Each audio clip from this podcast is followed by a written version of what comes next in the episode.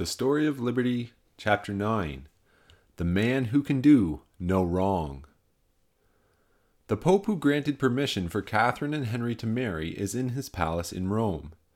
His papal name is Alexander VI.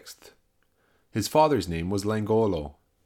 He lived in Valencia, Spain, where the Pope was born and where he was christened Roderick. During his boyhood, his father moves to Venice, the city in the midst of the sea, where he changes his name to Borgia. He educated Roderick to be a lawyer, but the boy's uncle is a bishop and can help him on in the church, and so Roderick, at the age of 19, becomes a priest. Being in the priesthood, he ought to be a good man, but he leads a very wicked life. In the course of time, the uncle is elected pope. He does not forget the nephew, whom he appoints a cardinal with a large income, not less than 28,000 ducats per annum. From whence does the money come? From the people, who must pay their money into the church, or be regarded as heretics. The young cardinal lays his plans for the future. His uncle is an old man, and Roderick is determined, at his death, to step into his shoes as pope. With so much wealth, he can give grand dinners and win the favor of the cardinals, who elect a new pope whenever there is a vacancy. It is only three years that he has to wait for his uncle to die. He has little difficulty in persuading a majority of the cardinals to vote for him. Does he not make great promises as to what he will do for them? Twenty two vote for him, while only five oppose him. On August 11th, 1492, at the same time Christopher Columbus is sailing westward over an unknown sea, Roderick Langolo Borgia is carried into the papal palace on the shoulders of the people, followed by the cardinals who have elected him. He is a bad man, as you will find out, say the cardinals to those who have given Cardinal Borgia their votes. He will hand over all Christendom to the devil, remarks Ferdinand of Spain, who knows the family. The new pope loves display. He puts on costly robes, adorned with precious jewels, and is borne into St. Peter's in great state, seated in a golden chair on a litter resting on the shoulders of his obedient subjects. Now that Roderick is pope, having all power on earth, incapable of doing anything wrong, he brings his children and their mother into the papal palace. He is a priest, and it is not lawful for a priest to marry. But though no marriage ceremony has been performed, the woman lives with him as if she were his wife. The cardinals whom he promised to reward come to receive their gifts.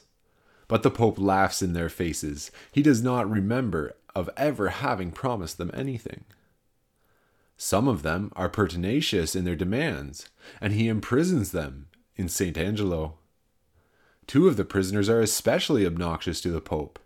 They are suddenly seized with a terrible sickness that results in death, and the physicians who attend them, when questioned in regard to their sickness, whisper an ominous word poison. People say that the Pope knows who put poison in the Cardinal's food. People all over the world are contributing their money to the Church.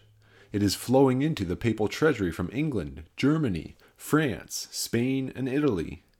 And the Pope, the woman who lives with him, and their children help themselves liberally from the bountiful supply.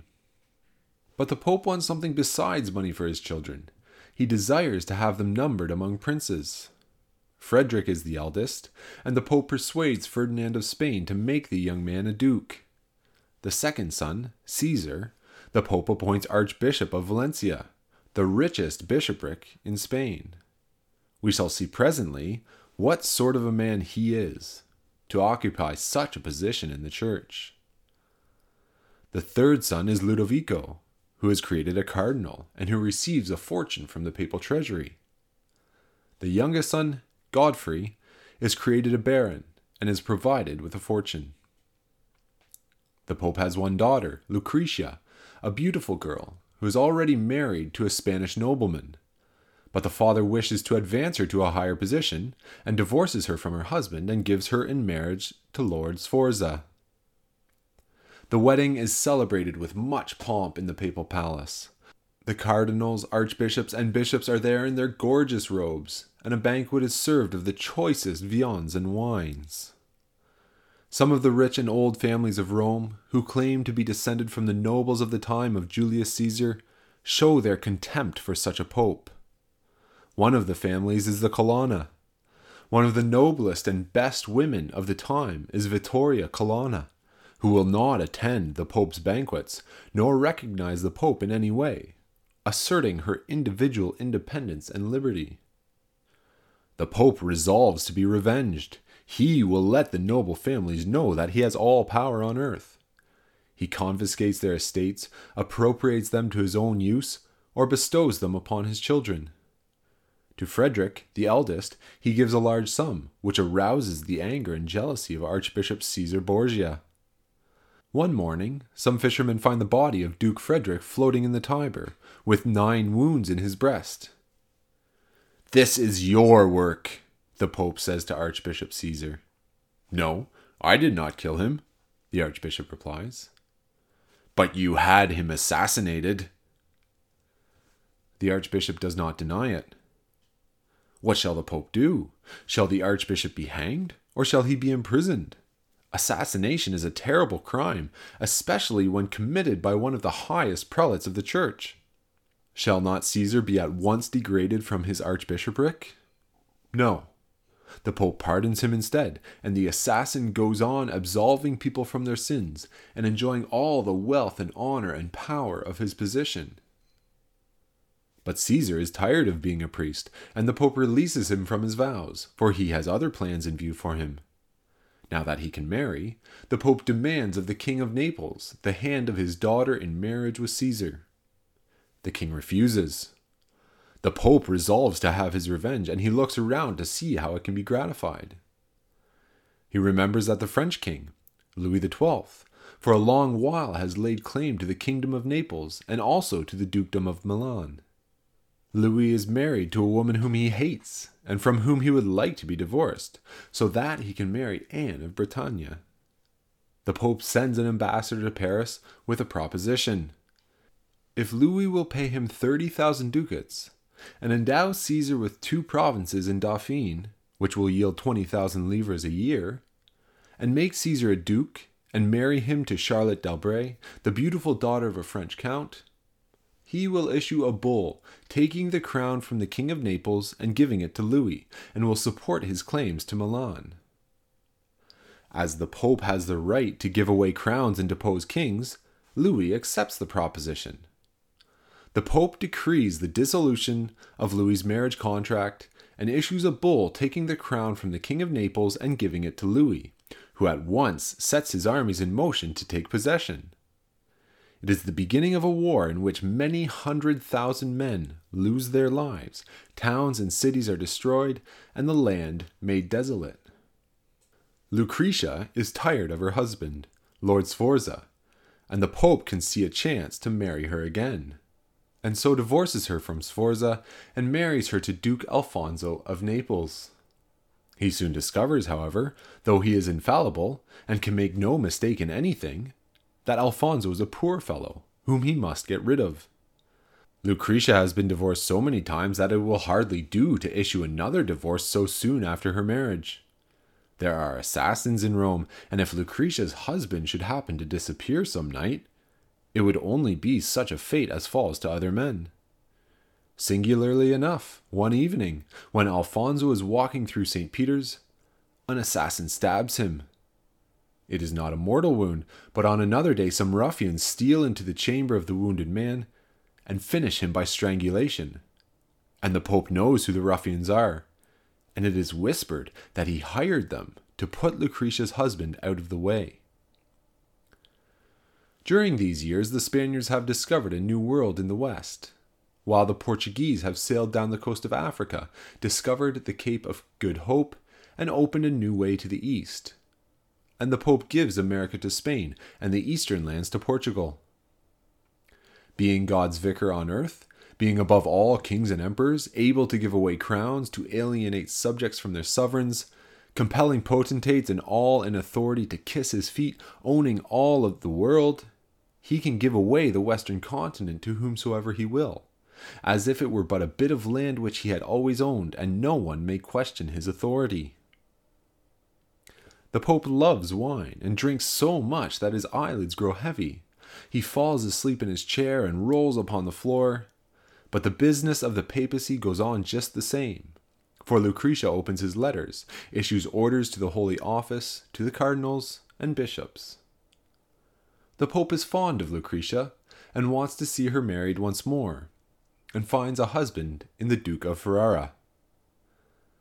Some of the princes of Italy combine against the Pope, who finds out what is going on. He soothes them with honeyed words, and invites them to a banquet. While they are at supper, a band of assassins breaks into the hall. The Pope and Caesar slip out of a side door, while the assassins fall upon the princes and put three of them to death. The others make their escape. The Pope is in need of money, and as the men are dead, he confiscates their estates, and as the others have leagued against them, he throws them into prison and seizes their property. All the while there is a great show of religion in Rome. The priests go every day in procession to the churches, wearing robes embroidered with crosses. After they have performed Mass, they spend the remainder of the time in idleness, or in something worse. There comes a night in August, 1503. The Pope has invited nine of the cardinals to a banquet. He has a little scheme which he wishes to carry out. He wants to make Caesar king. To do that, he must have more money. And though the people all over the world are paying him Peter's pence and purchasing indulgences, the gold does not come in as fast as he would like. If he could only create a few cardinals, he would be in funds, for he can sell a cardinal's office for 30,000 ducats.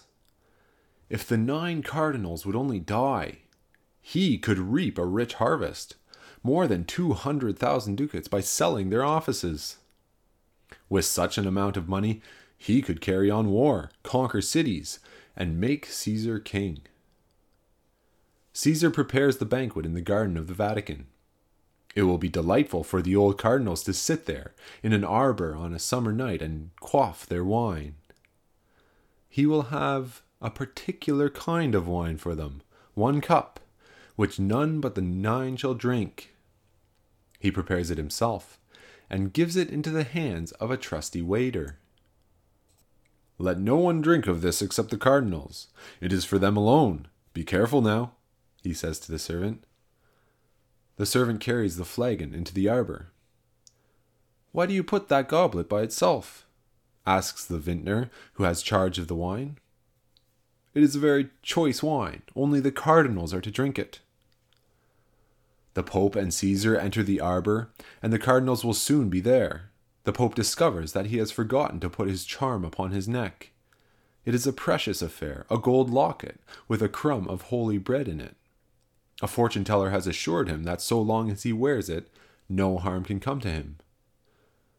Run and get it, you will find it on my table, he says to the servant who has brought in the flagon of choice wine. The servant hastens away. I am very thirsty. I will take a glass of wine, if you please, he says to the vintner. Is there any wine too good for the Pope? The vintner thinks not he will give him some of the choice vintage which is reserved for the favored few, and brings a glass for the Pope and another for Caesar. The cardinals come, and the Pope and Caesar receive them graciously, and all take their seats at the table. But suddenly the Pope utters a piercing cry and rolls upon the ground. He is in terrible agony, and Caesar is also seized with excruciating pains. There is running here and there for doctors who come in hot haste. Poison! They have drunk the wine which was prepared for the cardinals. Caesar recovers, but the Pope is burning up. There is a fire in his bones. His flesh grows putrid, his tongue becomes black and hangs from his mouth. Ulcers break out upon his body, which swells to enormous size. His servants flee. There is no one to take care for him.